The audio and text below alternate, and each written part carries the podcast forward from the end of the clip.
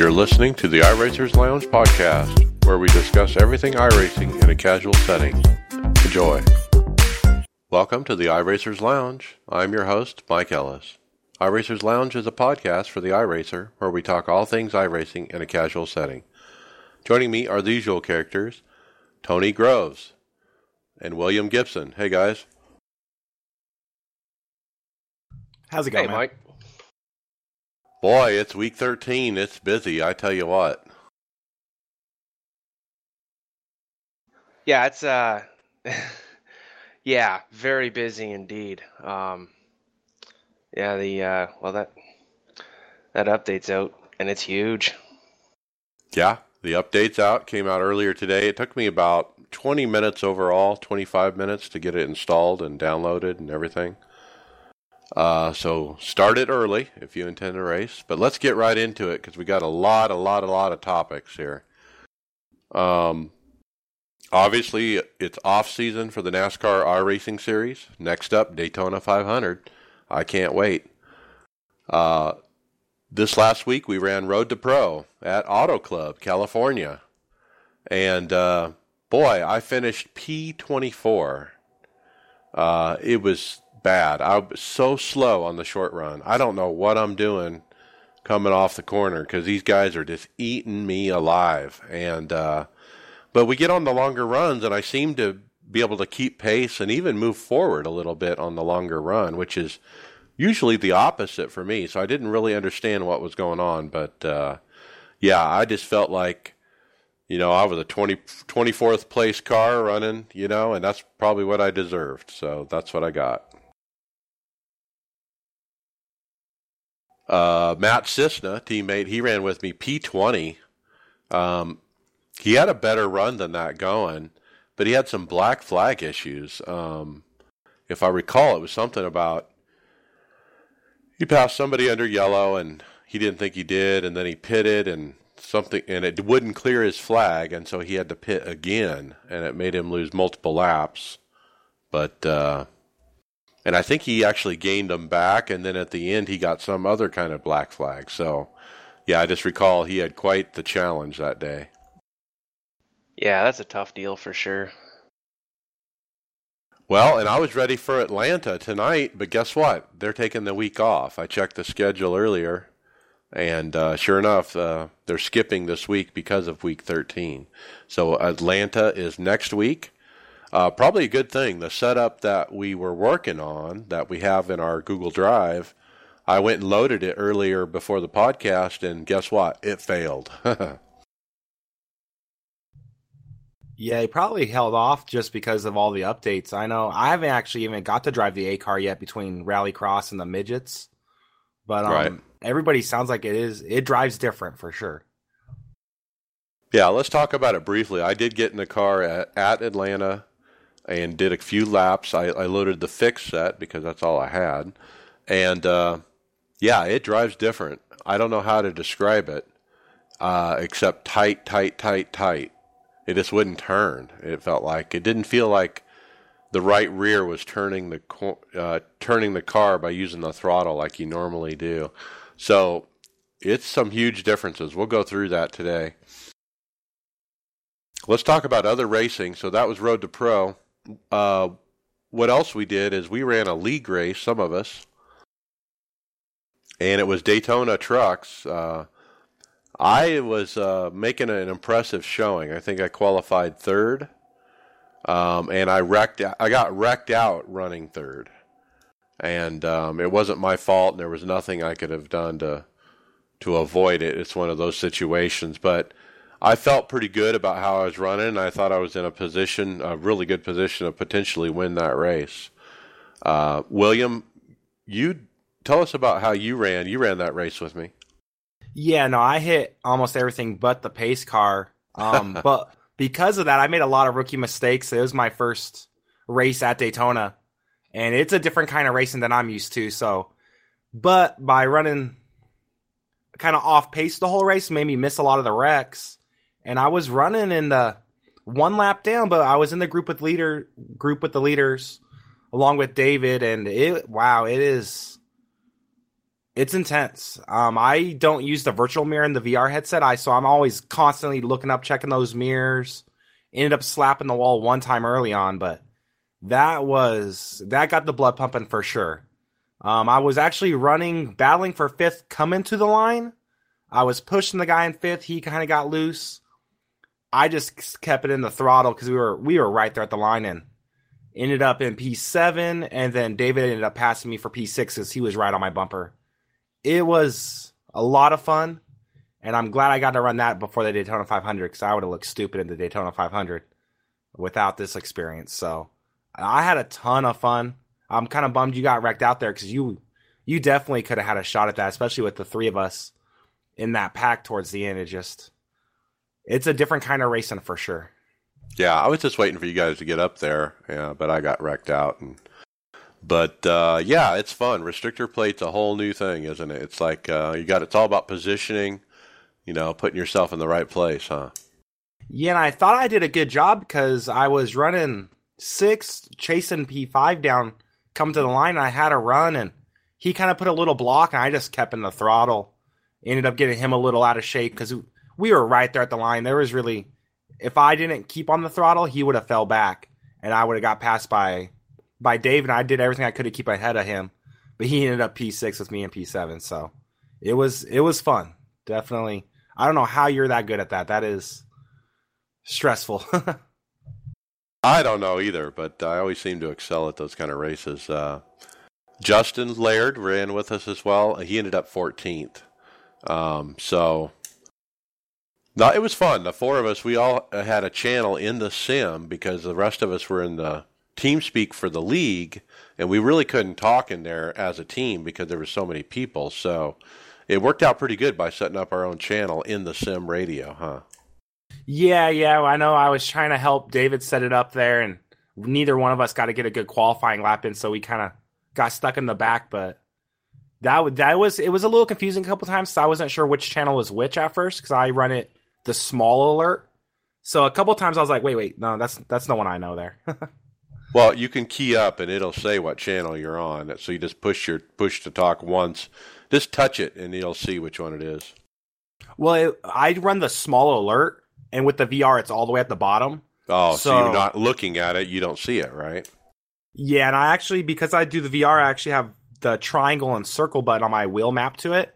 So a couple times I had to make sure I didn't hit the wrong button and call something out for everyone to hear. But yeah, no, that was so much fun, so much fun. Yeah, it was a, it was a good time. I'm excited. uh, we're running that on Wednesday nights. Uh, other racing I documented that we did. I put up a video on our Facebook page of uh, I took a win in Pickup Cup uh, at Phoenix and uh, did some donuts in the truck. But uh, I always love to go run Pickup Cup or Dallara Dash or Carburetor Cup and try to steal a win from those guys. And uh, I usually get away with it. I usually get a win one way or another, and I did this race. Um, I was running second legitimately and not catching the guy in front of me but he got taken out by a lapper, and so it was just handed to me. But I took it. You know, I had to bring it home, so it was fun. Uh, when I did the donuts, I kind of shortened up the back end of the truck by hitting the walls because it's so narrow at Phoenix. And I guess I suck at donuts, but uh, I was thinking. I even commented on the video that, "Hey, Denny Hamlin style here. Let's uh, tear the rear corners off this car while we do our donuts." Well, hopefully we get better at doing those donuts next season. All right, uh, let's jump to topics. Tony, you want to take the first one? We lots of stuff here. Yeah, yeah, it's a busy night tonight. Um, yeah, first topic's about uh, heat racing and uh, how does it work. So, pretty good explanation here is uh, you get a fresh car every session, but the track state carries over from the one from one session to the next. Um, caution laps will still count.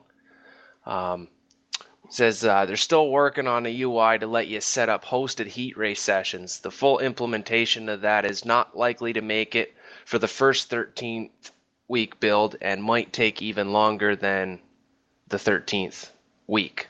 Uh, still in progress. It's it's coming. It's coming. They got to work on it. Um, once the uh, the full hosted heat event implementation implementation is available, heat racing is independent of the type of track that you select. So if you want to run a heat race at a at a road course, go for it. So that that's kind of a neat little uh, thing you can do if you're into that. Well, if you have a lot of people, I I mean that's what I was thinking, like tournaments or stuff where maybe you have 100, 150 people enter, and so you somehow set up hosted heat races that feed into a main event or something. Yeah, now that's a great idea. I'm sure we'll see a bunch of that stuff pop up. Never thought of that. Yeah, I'll take over uh, here. Uh, jump to me. Rating exchanges are performed separately and in sequence for each individual race session during the whole heat event. Only the drivers assigned into a particular race are included in that session's strength of field and only exchange iRating with each other. So if you race in Heat 1 and make it into the feature, don't leave before the feature's over. Otherwise, you'll get a do not start and lose iRating to the feature's whole field. So they're saying you get your iRating based on the last event you were in. If you got eliminated in the heat, that's where you lose your iRating. If you move on to the feature, then that's where you lose your iRating. Or or gain oh. it. Okay, okay. So if you if you uh if you do good in your heat and you get pushed to the feature, anything that kind of happened in in that heat doesn't really count for you. It carries over into the feature. Something like that's what I understand it, right? Okay. The way I read it would look like if, say, if you gain iRating in your heat, so say you go from a 1,100 to like a 1,200. Uh huh. The iRating you're going to get rated for in the feature would be the 1,200. Oh, so you okay. could so it gain, recalculates each time. It starts over each time.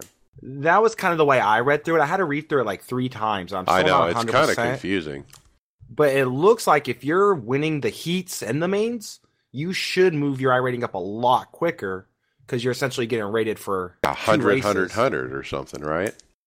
Yeah, that's the way I read it. So you don't have to worry about losing iRating if you don't make the main, but you can gain some in the heat, then lose it back in the main, so it might bounce up and down.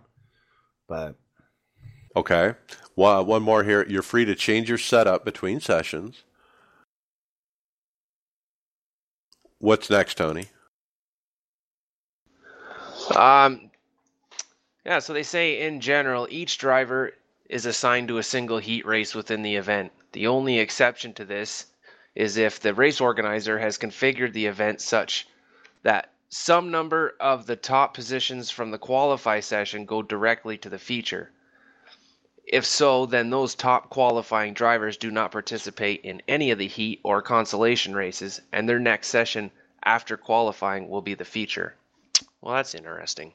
Yeah, it's very uh, complex. It gives uh, the the host a lot of options. It sounds like. Well, that should make it. I don't know if they're going to do this for the Daytona 500, but that sounds a lot like the dual format, where if you qualify first or second for the 500, your spots are guaranteed.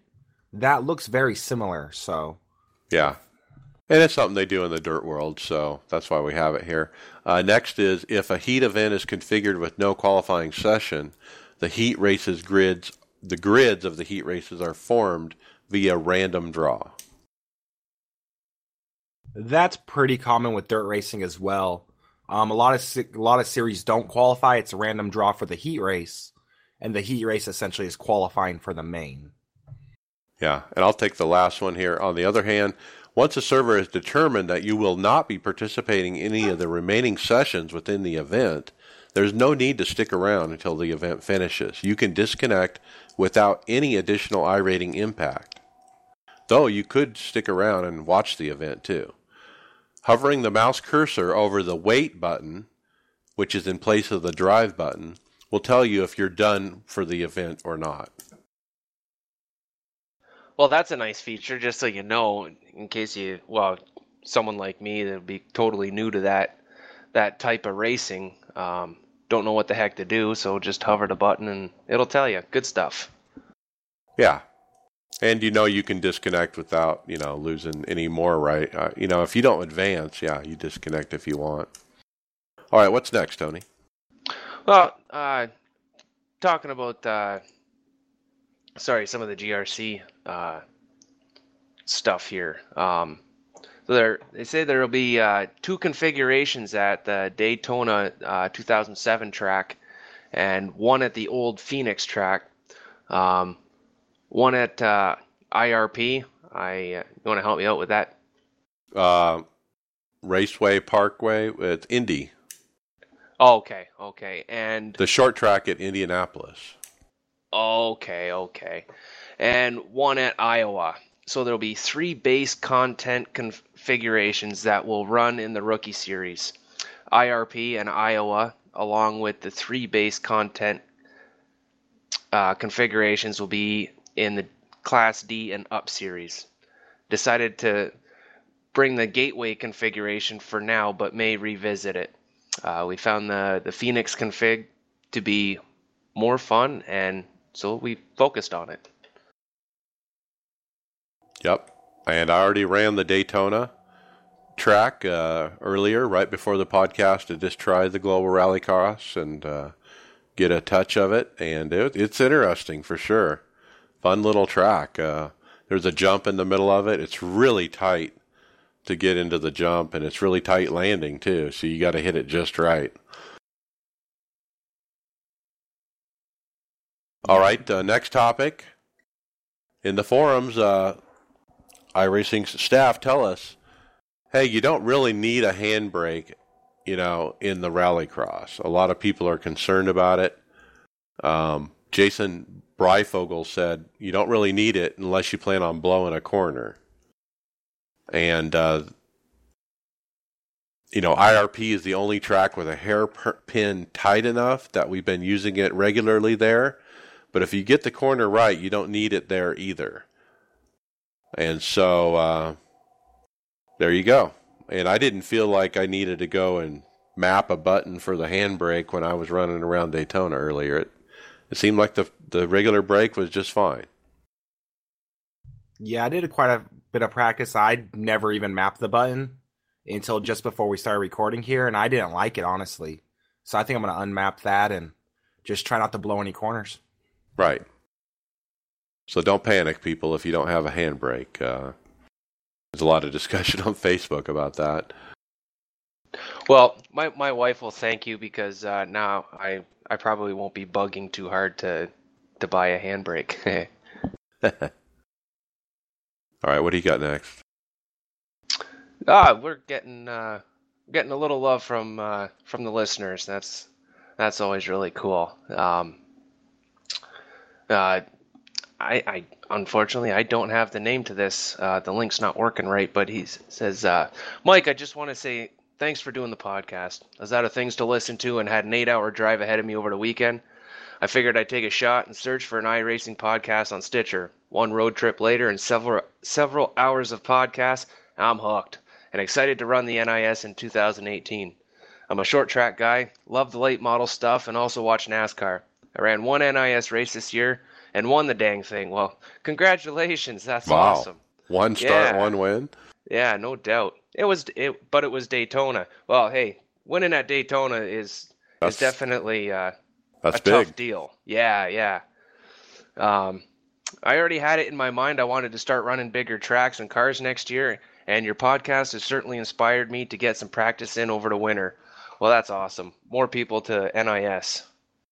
Yeah, and it's so cool that we somehow uh, have inspired him to run NIS. That's pretty cool. So, uh, hey, that's the whole goal is let's talk about our races and how it goes and whatnot. Now, I can't believe I lost the link or the link is broken somehow, but uh, whoever you are, man, uh, yeah, we'll see you on the track. So cool. Uh, and there was another one. Uh, we had a post in the forums actually from Louis Zambelli from Canada uh, congratulations, Mike, on the 100th episode. Uh, very nice work. I'm ready for 101. So thanks, Lewis. I appreciate that. All right. I'll take the next one.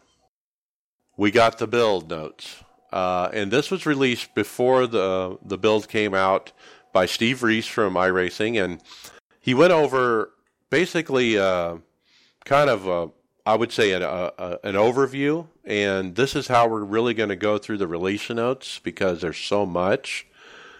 Um, so we're going to do the overview part first, and later we'll get into the actual release notes. Uh, so I'm going to read through some of the highlights here.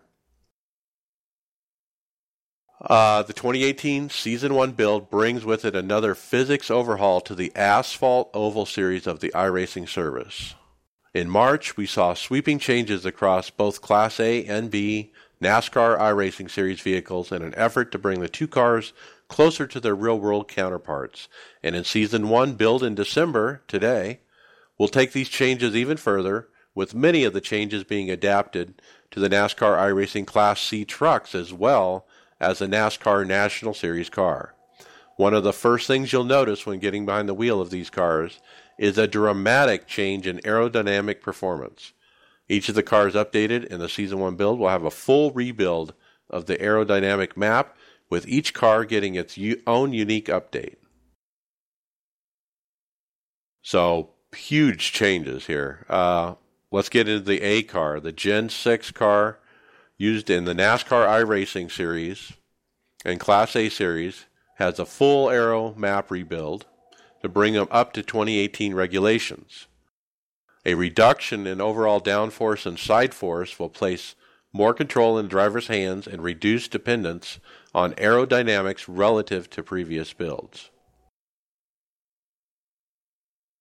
And I'm not going to read each and everything on these cars, but it basically says that for the Xfinity car, the trucks, and so forth. Uh, big changes on the truck aerodynamically and downforce wise as well. I got on the in the car briefly at Atlanta and ran like literally four laps, and it felt different. I it felt tight. Uh, it felt like it wouldn't turn off the rear the right rear with the throttle like it used to, and so it's different. I and I, know I don't think I've run it enough to tell you more than that. Uh, front suspension geometry and kin- kinematics were updated to improve platform roll and ride height control. Sway bar has been updated to more accurately produce the roll stiffness values that the various sway bar arrangements should produce. Front shock rebound for the trucks and Xfinity. Maximum rebound in the front shocks has been increased significantly. Track bar rake. When the car is loaded into, into the world and the car settles, the track bar heights we set in the garage are not the values registered in the sim. With the 4 inch rake limit imposed in March 2017, this produced an effect where the right side of the track bar could never be higher than the left. To correct this, the range has been opened up to allow for proper track bar configurations. So they changed all this stuff with the sets too and how you set these things up. So um, we're talking huge changes. What do you guys think about that uh, overview about the uh, NASCAR cars? I'm not. Uh, I'm not totally sure yet. I haven't been able to jump to jump in the car. I'm still downloading the update now, but um, I noticed that there's there's going to be a lot more emphasis on uh, on taking care of your tires. So that that's going to be the most interesting one for me. I got no idea how to build a setup, but uh, the tire thing that really intrigued me. I thought I was doing fairly well with being able to, uh, uh you know, take decent care of my tires now. So now I'm really going to have to uh, try for that. So I'm really interested to see how that's going to work out. Yeah. Yeah, I think it's nice they're just trying to make it a little more realistic. Um, every time they do this, it gets closer and closer. Um, just makes a sim better for everybody. I don't drive them enough, or don't have enough experience to say how it's going to affect it. Uh, every time I'm out there, I'm just holding on. So um, I'm just glad I get a, a few months to practice before the next season. Yep. Okay. Um, let's move on. William, well, you want to take the next one? You're the dirt guy, so tell us what you see. Yeah, so they changed a bunch of stuff with dirt as well. Um, the biggest thing with being heat races, and then they they changed the way the dirt surface works with the experience they got with the GRC devs. So it's going to reduce forward traction giving you more throttle control, which should hopefully make it more realistic because dirt throttle control is everything. Um, they loaded up a new track. We got Knoxville. Um, if you know anything about dirt racing, Knoxville is a huge track, especially with sprint cars. and with the wing sprints, probably I would say wing sprints are the most popular car in the sim. This will be a very popular track. Yeah. They added the dirt midget, which I did a little practice with today. That thing is a beast. Um, it is a wheelie machine. So, I'm yeah, you put up a video. It was very interesting. Yeah, if you it has so much low end torque. If you get if you get a little too crooked in the corner and scrub too much RPM and speed, that thing hooks up. Um, I was at Williams Grove, so that track already is kind of like a hairpin turn.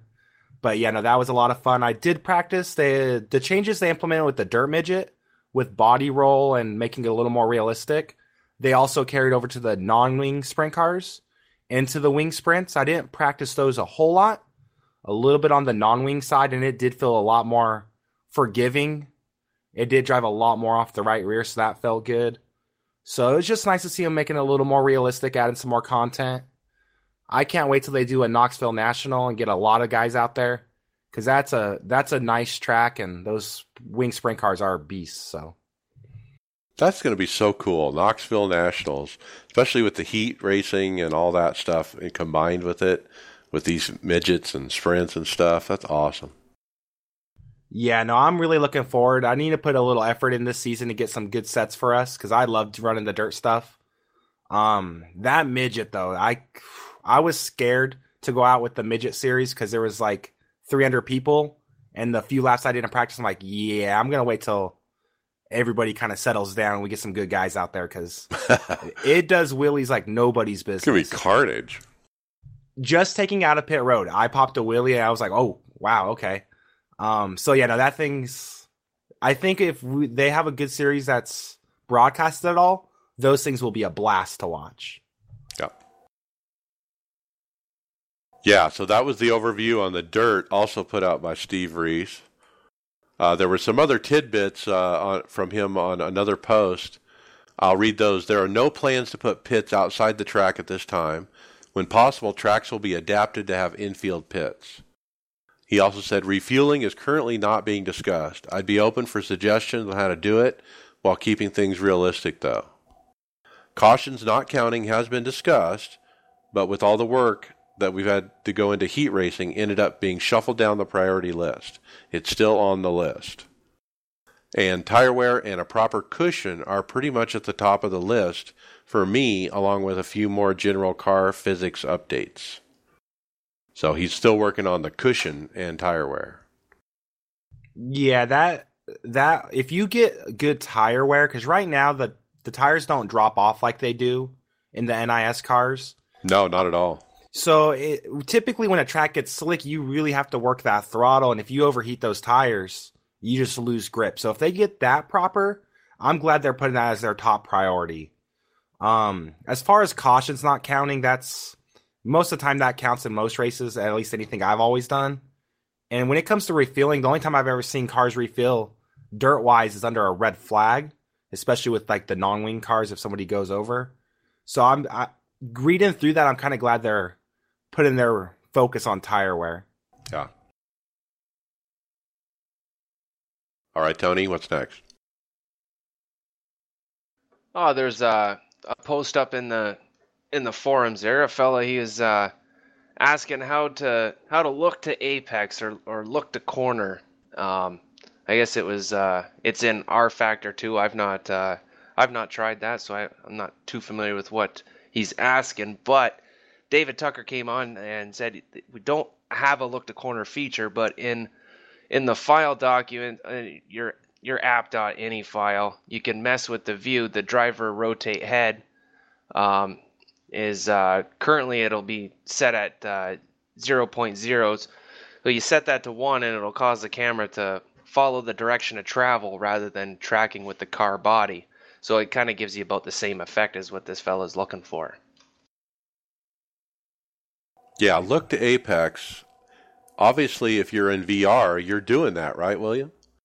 Yeah, the only sim I've ever done was Project Cars that had that, and I actually didn't like it because there had a lot of settings I probably didn't put enough effort into it. But yeah, with VR, I'm always looking, try to look where I'm going, not Right. You look I'm- where you're headed, yeah, like the corner. Yeah, so um, VR is the, obviously the best way to go through that. I feel like that would be a tough thing because sometimes you want to have an early apex or a late apex, and that's kind of what I didn't like about it in Project Cars. So, um, but it's nice they have some kind of option to help this guy out. Well, this is part of what I always called the gyro view. I've talked about this before. This is how I run iRacing on my triples. Is I do turn this driver rotate head to 1.0, and the proper uh, description of what this is is it says percent to rotate driver's head with slip angle. One equals 100%. Zero is zero. And so what it does is that the car is kind of shifting one way or the other, it will kind of move the center of your like if you're looking at the center of the center monitor when you're going in a straight line it's right out the center of the window but if you turn into an apex it'll shift slightly towards the apex. And that's kind of what a look to corner feature is. And anyway i run that that way and so i thought it was cool so I, that he recommended it. But uh, yeah, so there's some other settings I run as well that kind of make that work even better. And that is uh, driver head horizon equals 1 and driver head no pitch equals 1 and driver head wobble at 0. And if you get those mixed with this one with the driver rotate head, you'll have what I call the gyro view, which is a totally different view than the default view that iRacing presents you. Because your head is locked to the horizon and the car's moving underneath you and it gives you visual clues as you can see the car compress on shocks or, or bottom out as it hits the track and that kind of thing and you can visually see it it's kind of hard to describe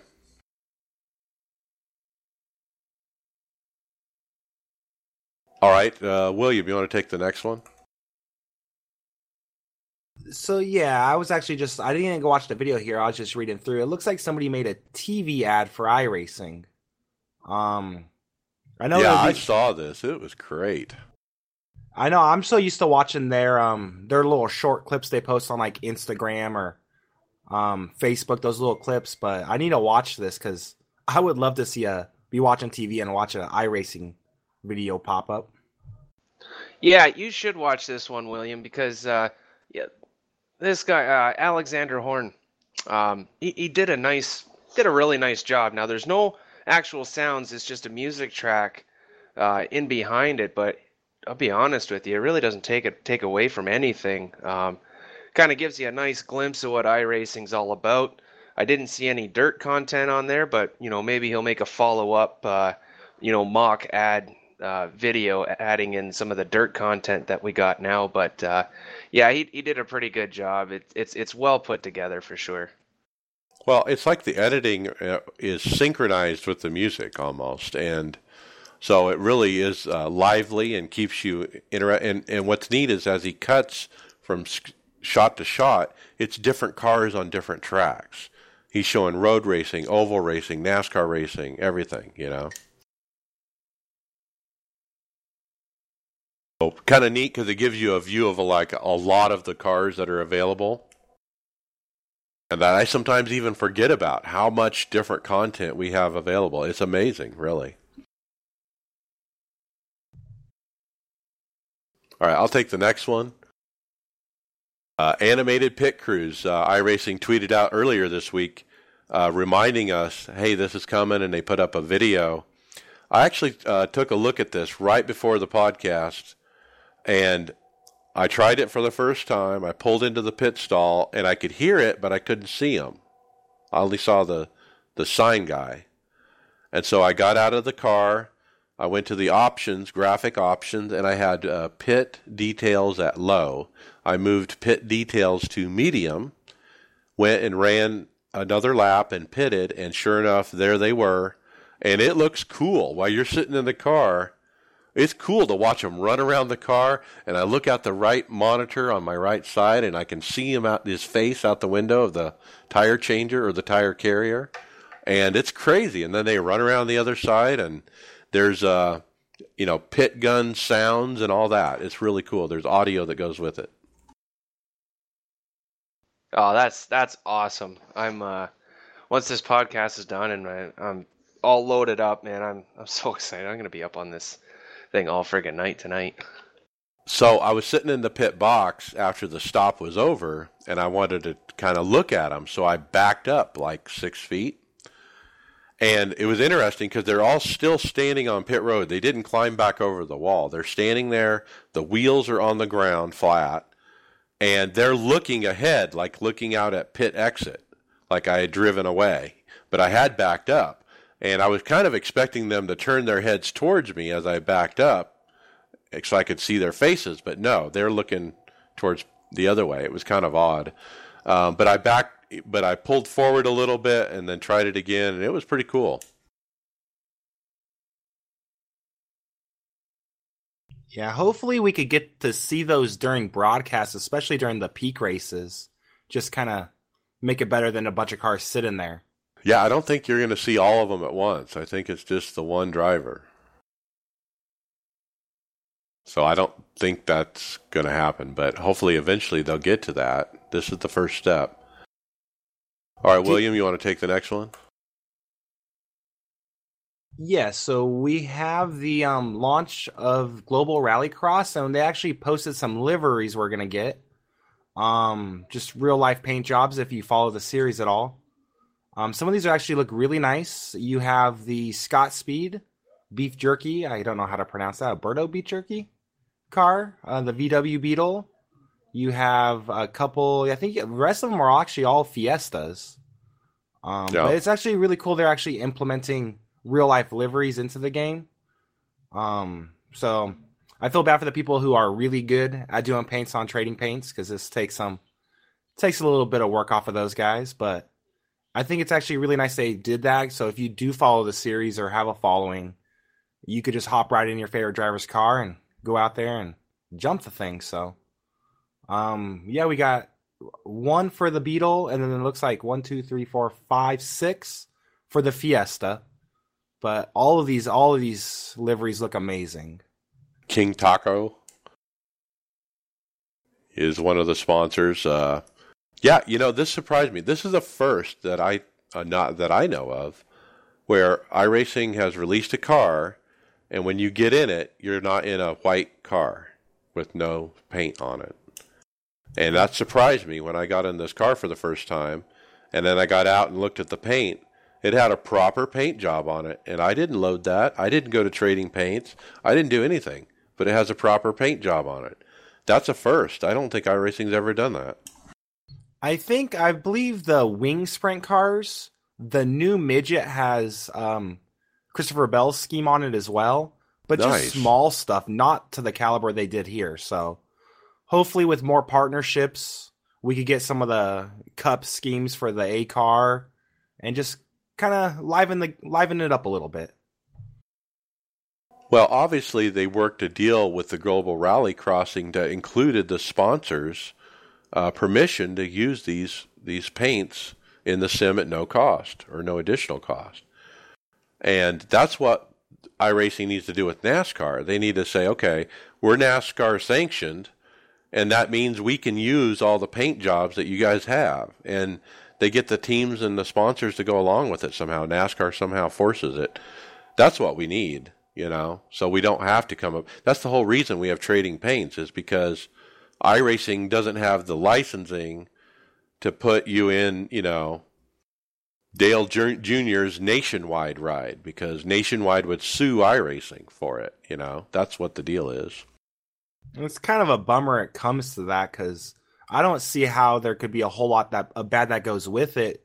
I know. I think when we did a few weeks ago the Homestead fixed race, the two cars battling up front were a Dale Jr. car and a Matt Kenseth car, and actually he ended up with number seventeen. So it was it was just fun to watch those guys battle just because of their schemes um, being their last race. So hopefully right. in the future that starts to grow, or even if peak teams that have sponsors can put their scheme into the thing so we could drive those, anything yeah. would help.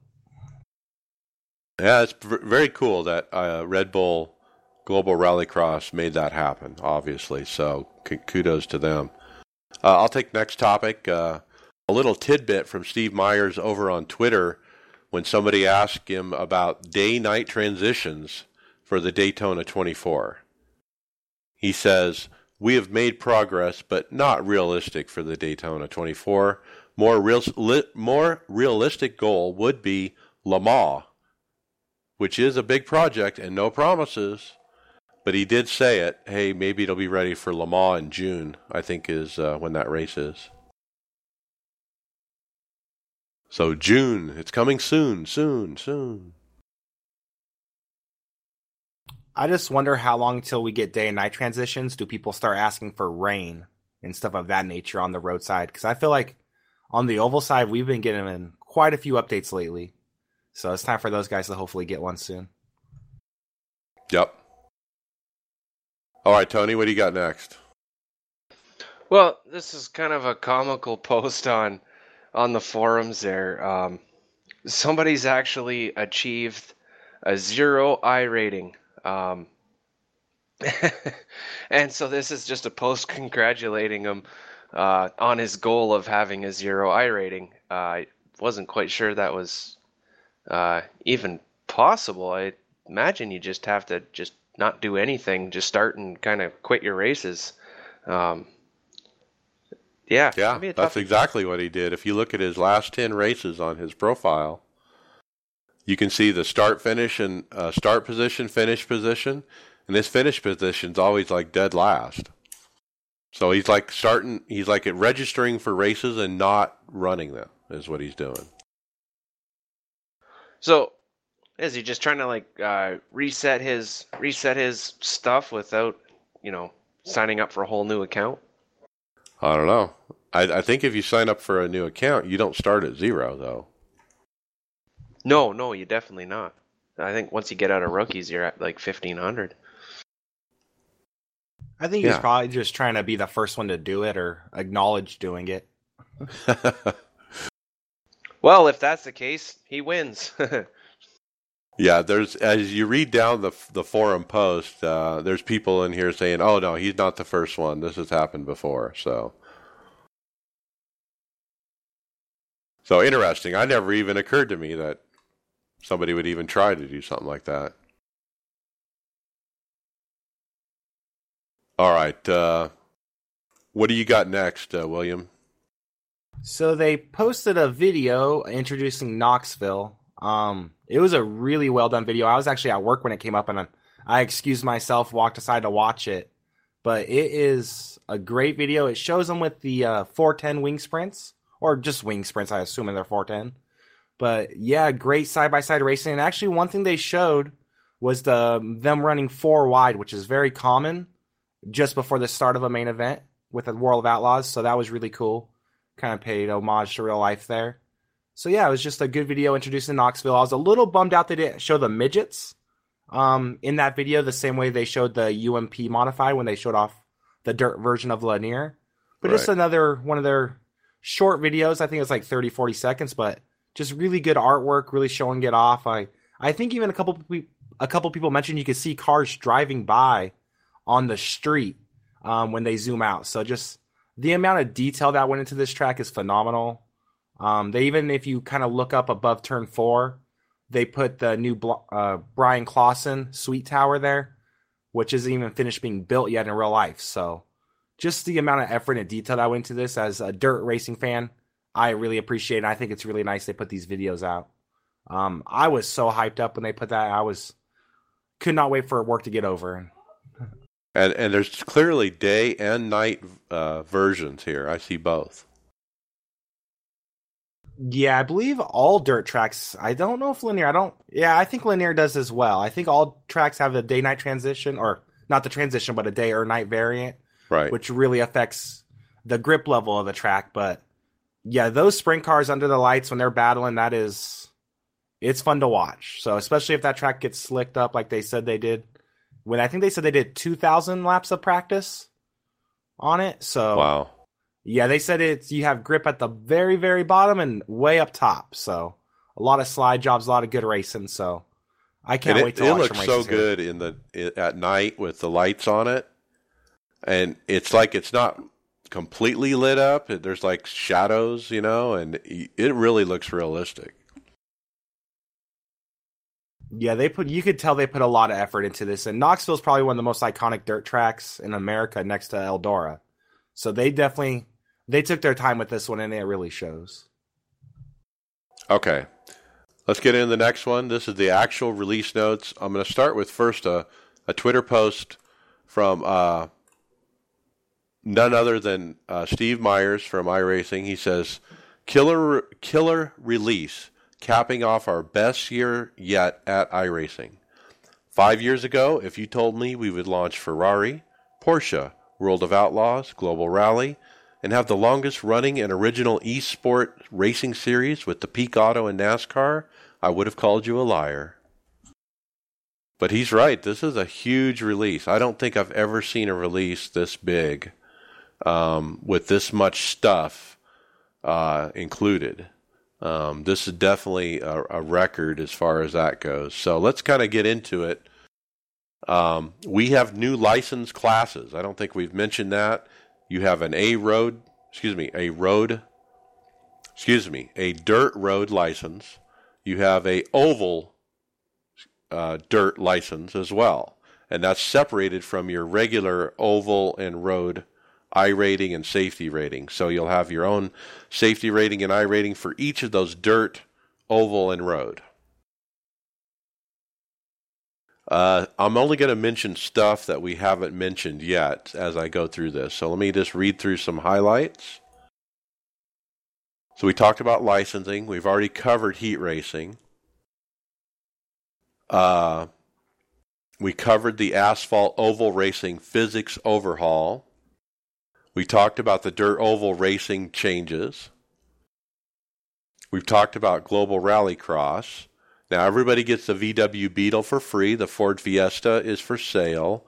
And William, you, you bought that car. And then as far as tracks, we've already covered those as well. Uh, rendering. A new water shader has been implemented at Daytona circa 2007. This shader replaces the formerly static water effect with one which is reactive to the wind and uses current lighting techniques. So more eye candy with uh, the. I think they're talking about the lake inside Daytona. Uh, spotter. There's a brand new spotter pack. Cole Carter the official spotter for Scott Speed is now available in iRacing. This spotter pack is ready to assist in all types of racing, including all calls needed for rallycross racing. You may select which spotter pack iRacing uses in your audio options menu. So does that mean that we don't have if you don't turn on that spotter, your regular spotter won't work when you do global rallycross? Um, my spotter was working. I only ran side by side with one car just before the podcast, and I just okay. used the default one. And he actually he made a couple call outs. Um, I don't know if having the rallycross one's gonna mention like if you have or need to take the Joker lap at all. But he was calling out like car to your left, car to your right. So I was getting a couple call outs. Okay. Yeah, I think I'm gonna have to try that spotter pack and see how it goes. Well, it says here, yeah, it does say like the the default uh, Aussie spotter is ready to assist with rallycross calls, but I'm wondering like you get the uh, you know the uh, like I use the JJ cuss pack because I love people swearing at me when I screw up. Um, maybe that's not going to work. Yeah, well, it says they're not currently set up to perform the rallycross calls, but hopefully they'll have an update for that soon. Yeah, I hope he does. I also use the JJ cuss pack, so uh, pit crew animation, we covered that. Now they did update the war wagons for many of the stock cars have been updated with more detail and randomly opened toolbox doors. Uh, InSim Radio has some kind of changes. Now I read through this and I didn't understand it at all, so I'm not even going to try to uh, tell you guys what it does. But there is some kind of change to the radio. Don't know. I have no idea. I read that thing five times. I couldn't understand it. Uh, there's a handbrake uh, button. You can, uh, you know, map and the options. You know which button it is or which handbrake. You know, calibration, so to speak. Uh, new telemetry values have been added to telemetry if you use telemetry. So check that out. Stuff to do with uh, the global rallycross and so forth, as well as uh, other information. The uh, new UI has been updated as well to include tons of stuff. I don't think I'm going to go through that at all, but they are still adding to it. Um, it's getting there apparently, and it was quite a big, uh, big uh, update for the auto, or excuse me, for the new UI. Uh, some updates to the sporting code a little bit. And then uh, the new cars, we've we pretty much have talked about all the new ones: the Ford Fiesta, the Dirt Midget, uh, and so forth. Uh, but all the other cars have had setup updates pretty much, uh, and then tire updates too. Now we haven't talked much about the tire updates, but that certainly was changed as well. So this this NASCAR cars are going to be totally different to drive. Uh, let's see, track changes. We've kind of covered those, and that's pretty much the release notes. So, boy, I mean, a ton of stuff. All right, uh, Tony, what's next? Oh, there's uh, a video posted up. Uh, one and only Tony Stewart schooling a young racer on starts and slide jobs in the 360s. Um, I, I started watching this video just before we started recording. I didn't realize it was a 13 minute video, so I really didn't get very far into it, about just a couple of minutes. Um, and I, am gonna go back and watch this because I just I, I love Tony Stewart banter, um, and it's it's so cool to see him, uh, you know, doing quite a bit of it here in iRacing. Yeah, it's actually towards the end of the video where he really gets talkative. Um, I actually wrote down some quotes uh, as I listened to this because I wanted to give you guys a taste of what he was telling this kid. There was a young kid in here, and you could tell by his voice, you know, he's probably early teens, you know. And anyway, um, he was racing with Tony Stewart, literally side by side, and they were having a great battle at the end. Um, and it was kind of fun to watch. Um, and here's some of the things that Tony was had said. He said, uh, hey, there's not one guy who won a race on the first lap of a 50 lap race. You better not jump that start again. That was a fun, good job, kid. That was some awesome racing. Those guys don't know what they're missing. And he's saying stuff like that. And uh, very genuine. It was just like he was just another iRacer out there. Um, it was pretty cool. Uh, it's it's neat that he's running these things on a regular basis. I need to get uh, one of these cars and try to race with him. That's pretty cool. I wonder if he knew he was racing with Tony Stewart when that started. Because I just feel like if I was that age, and if I knew, I would have just been so nervous. I probably would have wrecked myself. So well, it's funny you say that. He actually, the kid asked that at one point in the recording. Uh, he said, "Is this really Tony Stewart?" And another driver said, "Oh yeah, that's him." And then you could hear Tony talk a minute later, and I I can I don't know I if if it's just me, but I can certainly recognize his voice in an instant. You know, the moment he talks, I know it's him. You can hear it. Yeah, he's got a pretty distinctive voice. Um, you know, it's just a recording type. You know, just over the microphone on iRacing, or you see him on TV. You don't even have to be looking at it. You know, you know it's him. Oh yeah, the moment you hear it, you know it's Tony Stewart. So without even seeing it. Yeah, yeah very cool. And this is his first year in retirement, and now I think we've had three or four videos this year of him running an racing and talking smack and having fun. So yeah, hopefully Dale Jr. comes over too, and we start yeah. getting more NASCAR guys coming over. Exactly. Let's you know Matt. Maybe we can get Matt Kenseth on. That'd be great. I, I just I doubt he would want to, but I just wonder what the ratings would be if he got into the peak series. Um, just having a somebody of that caliber or that name recognition could do so much so much wonders for this sim. Right. What what if Dale Jr. started running, you know, A opens and or NIS and built up his iRating to where it should be, you know, where it's actually the right number for him. And then he's like you said in the peak series. That would be awesome. Yeah, I know I know Junior's talked a lot about making iRacing the fourth series of NASCAR and he would be the guy. he would be the it happen. bridge to make it Yeah. happen. Yeah. Well, he's welcome. If you're out there, Dale Jr., get on. All right, I'll take next. We're going into hardware software now. I uh, want to remind people I've I've talk, covered this before, but it's been a long time ago. Uh, product I just love. It's called Mouse Without Borders, and if you have two computers and you somehow sw- switch between them or just need to access both of them at the same time or whatever, you need this. It's called Mouse Without Borders. It's a Microsoft product, totally safe. It's made by Microsoft. And here in my office, I have my main sim computer and I have a laptop that runs Joel Real Timing over here uh, below me, my, below my right screen. And I have one keyboard and mouse for both computers. And so what you do is you install the software on both computers, you configure it, and the one keyboard and mouse works on both of them. So what I do is when I'm on the main computer, I just scroll my mouse to the right and keep going to the right until it goes off of the right monitor, and then you know where it goes from there, right onto the laptop. And then the keyboard and mouse are working on the laptop at that point. And if I want to go back to the main computer, I just scroll to the left until I'm on the main computer. And it's real time, it works, it's awesome.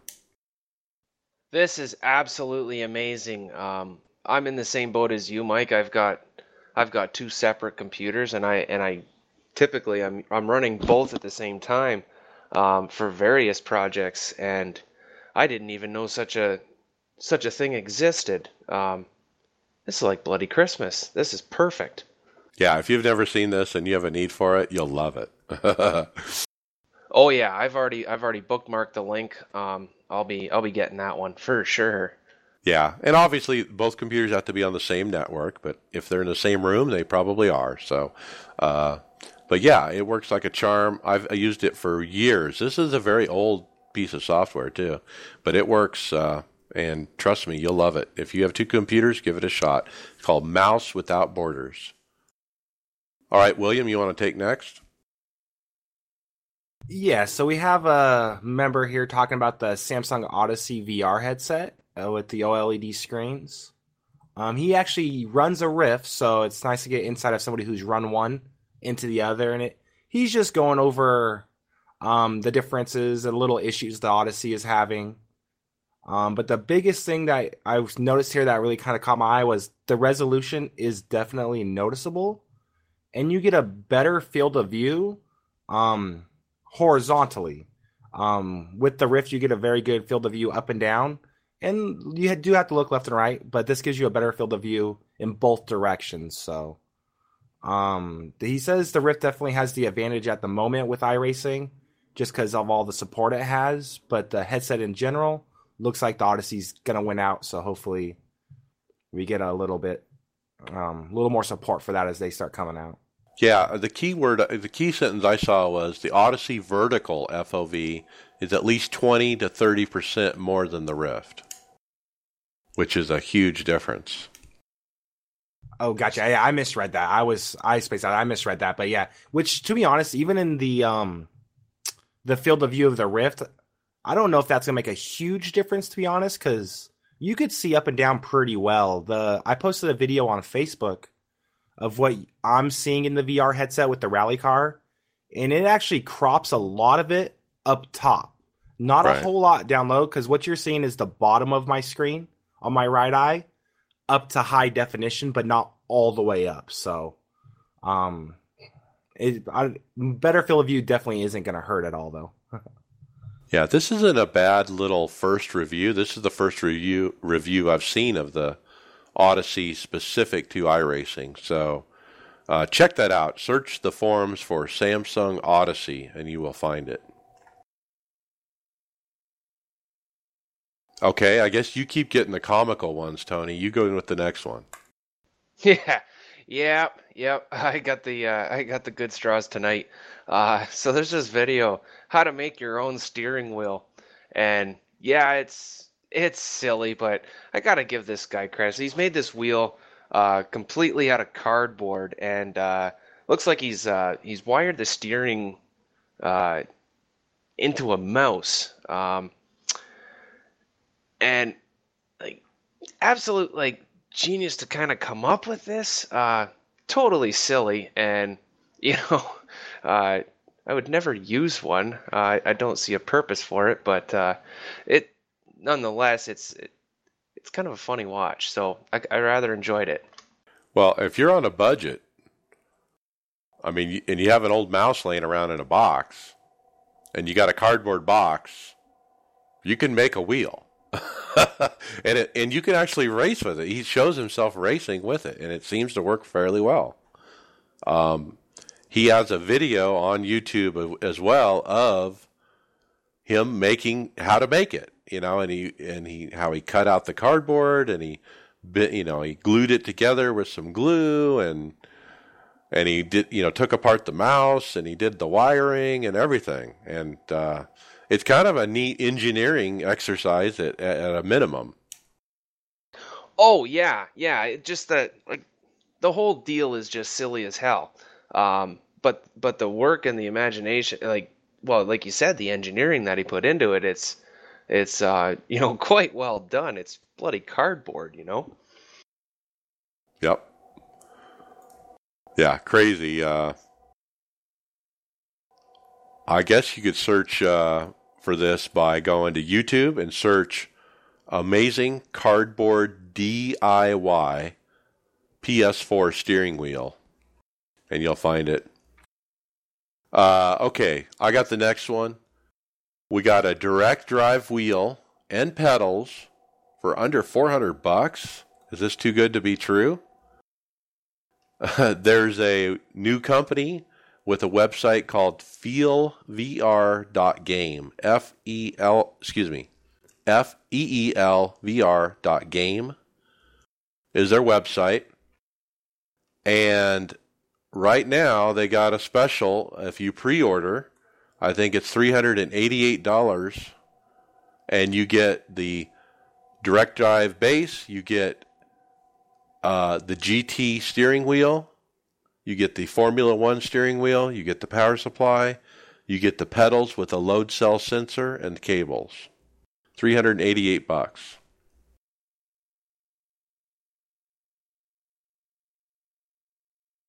And yeah. Yeah, like for that price, you know, it's it like, since it's new and everything, um uh, that's I think that's worth the gamble. That's pretty damn cheap. Well, uh one of our YouTubers at Sim Racing Paddock, uh, he uh, did a thorough look at this. Um, and he put up his own video talking about it, a 14 minute video. If you go over to Sim Racing Paddock on YouTube, you'll see it. And uh, he talks about it, and he talks about this, and he doesn't know what to think about it. Uh, the owners are out of the Ukraine, apparently. Um, from what he can see, everything's on the up and up. Uh, the product, the website looks really nice. I mean, it's got a, it's like black and red, and it looks nice. His big thing is the specs don't show how much torque is this direct drive. So if you go to buy a direct drive wheel, the big thing is how much force does it put out. That's how they determine the you know the cost and the size and and so forth of these things. That's really the key stat, you know. And so there is no stat about how powerful this direct drive is. And he said if we had that information, you could probably make a better informed decision about it. But uh, but yeah, he actually contacted the uh, owner and got a response back and and so forth. So it seems like it's on the up and up. Um, I don't know if I would pre-order this or not. Um, it does say no payment required right now if you subscribe for the early bird special. So I don't know that you would lose anything by pushing the button, so to speak, and putting your email in. But uh, what do you guys think? I mean, it looks pretty good. I actually watched a little bit of that video the other night, and it does look good. Um, and actually, if I remember correctly, the Fanatec Podium series, which is their direct drive wheel, wasn't a whole lot more than this one was going to be, for, at least for the hub. So I think we're getting to the point where those direct drive wheels are starting to get come down a little bit in price. Yeah. And, you know, this is probably a startup company, obviously, you know. So there's always a risk there. Like you said, if it's the same price, I'd probably go to Fanatec because, you know, they've been around. You know, if you if you have a warranty problem, you're going to get some help, you know.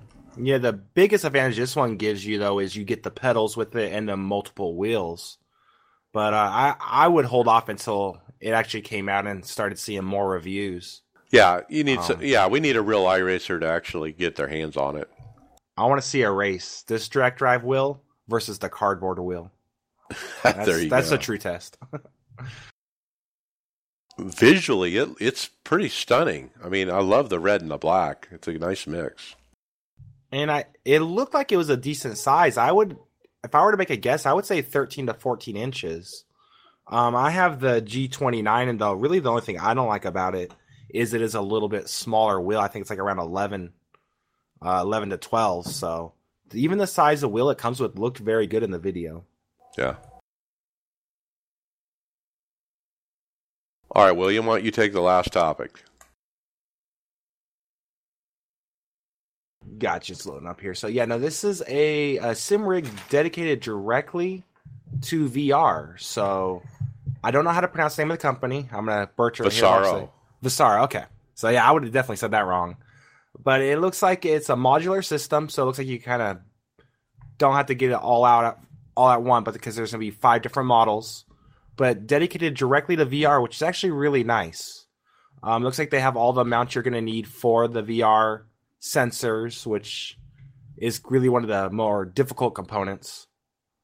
Um, with a, a pre-built rig, is they don't have places to set those, so it looks really nice. Something I want to look a little bit more into, but it's really cool. I, I'm as someone who uses VR a lot, I'm glad to see uh, companies are going this route, building these rigs because once you try it, it it's definitely immersive. Yeah, And having thi- a this is high end. helps. This is very high end stuff. This is uh, full motion VR rig with the D box. Now the D box is that little square box they put under each leg of the cockpit that moves it up and down and and so forth. No, I was I was just trying to read through it. Does each of those five models include the D box, or is the D box like at a certain point? So they no, they mentioned five different models. Um, no, no, I read it here. I'm I read right over it. Each model is full motion enabled. So Yep. And they have a PDF uh, on their Facebook page where if you open it, you'll get a, a very nice look at their rigs. They have some killer stuff. They've always had good stuff. This is like their new update for 2018. It's kind of VR specific, so to speak. Uh, but boy, if you want the high end stuff, this is something to check out for sure. Now, I do think they're European based.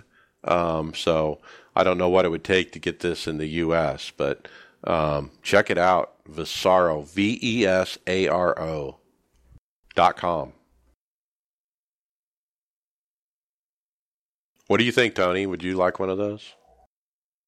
Oh, that's an easy answer. Yes, this thing is freaking beautiful. Um, you know, yeah, strapped at the VR. I don't know how much uh, how how much closer you can get to get you know get to the real thing. Um, you know, I've seen some some setups that have that. You know, where you can you can feel the rear end getting loose. It'll kind of sway back and forth. Now, if that's added onto this, uh, you know, that's pretty much the whole package. They kind of have a signature design to where the steering wheel mount is as it goes down behind the pe- the pedals. You kind of see how it, they all look the same that way. yeah, kind of looks like a kind of has a slope like an Indy or Formula car. The way it kind of slopes down to the pedals. Yeah, it kind of slopes down and then it doubles back towards you as it goes down and connects. So uh, that's kind of their look and their signature, so to speak. And the D box to make the full motion thing is just awesome. You know, to add that on top of that, and boy, what a rig!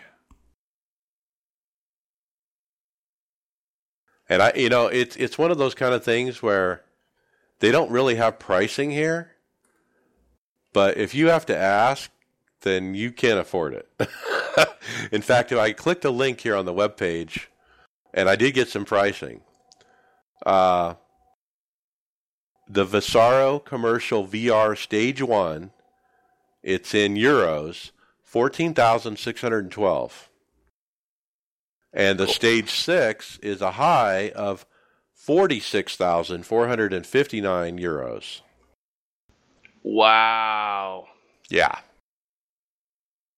Forty six grand. Yeah, you're right. If you got to ask, you can't afford it.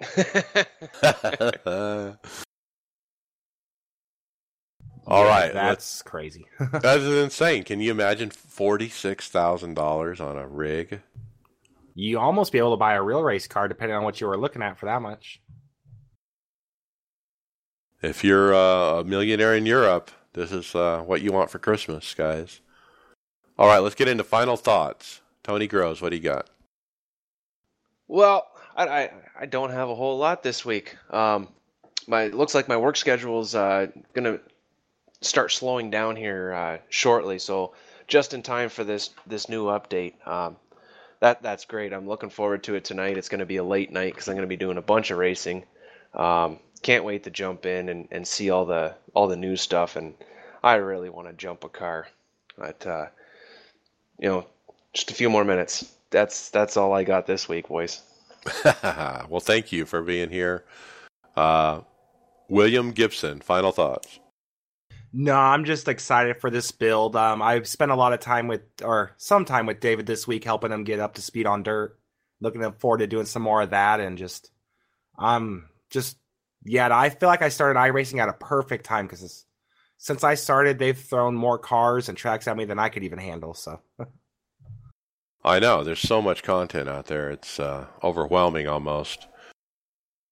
All right, well, big, big build. Uh, kudos to iRacing is my final thought.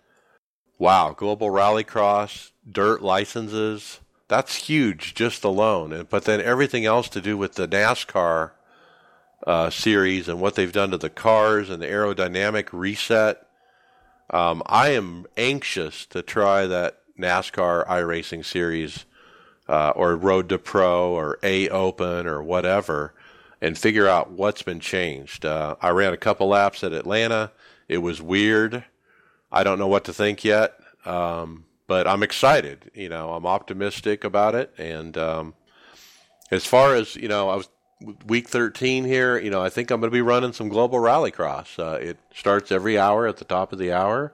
Uh, the races. Um, the race two hours ago had over 670 entrants. I saw. That's amazing how much traffic uh, we've seen here today on iRacing. William, how many people did you say you saw online earlier? uh, it just went below. I think it's sixty nine thousand, or no, not sixty nine thousand, sixty nine hundred right now. But it was, it was creeping up on uh, seventy five hundred. So 7,500 online. Yeah, no, it's phenomenal. Um, I think being week 13, having a lot less series to run definitely helps. But yeah, no, over five, six hundred people in global rallycross. It's uh, it's gonna be a lot of fun. Yep. And it ain't to mess up my oval license. I'm so happy that I can go over there and race worry free. Who cares if I get wrecked as a rookie? You know? I don't even care. I don't have any. What am I to do? Lose iRating I don't have? So, you know, that's what I, I'm happy about. I'm relieved about that we have these dirt licenses. I think that's the big thing. So, thank you, iRacing, for fixing that and getting that out. Um, and with that, we'll see you later.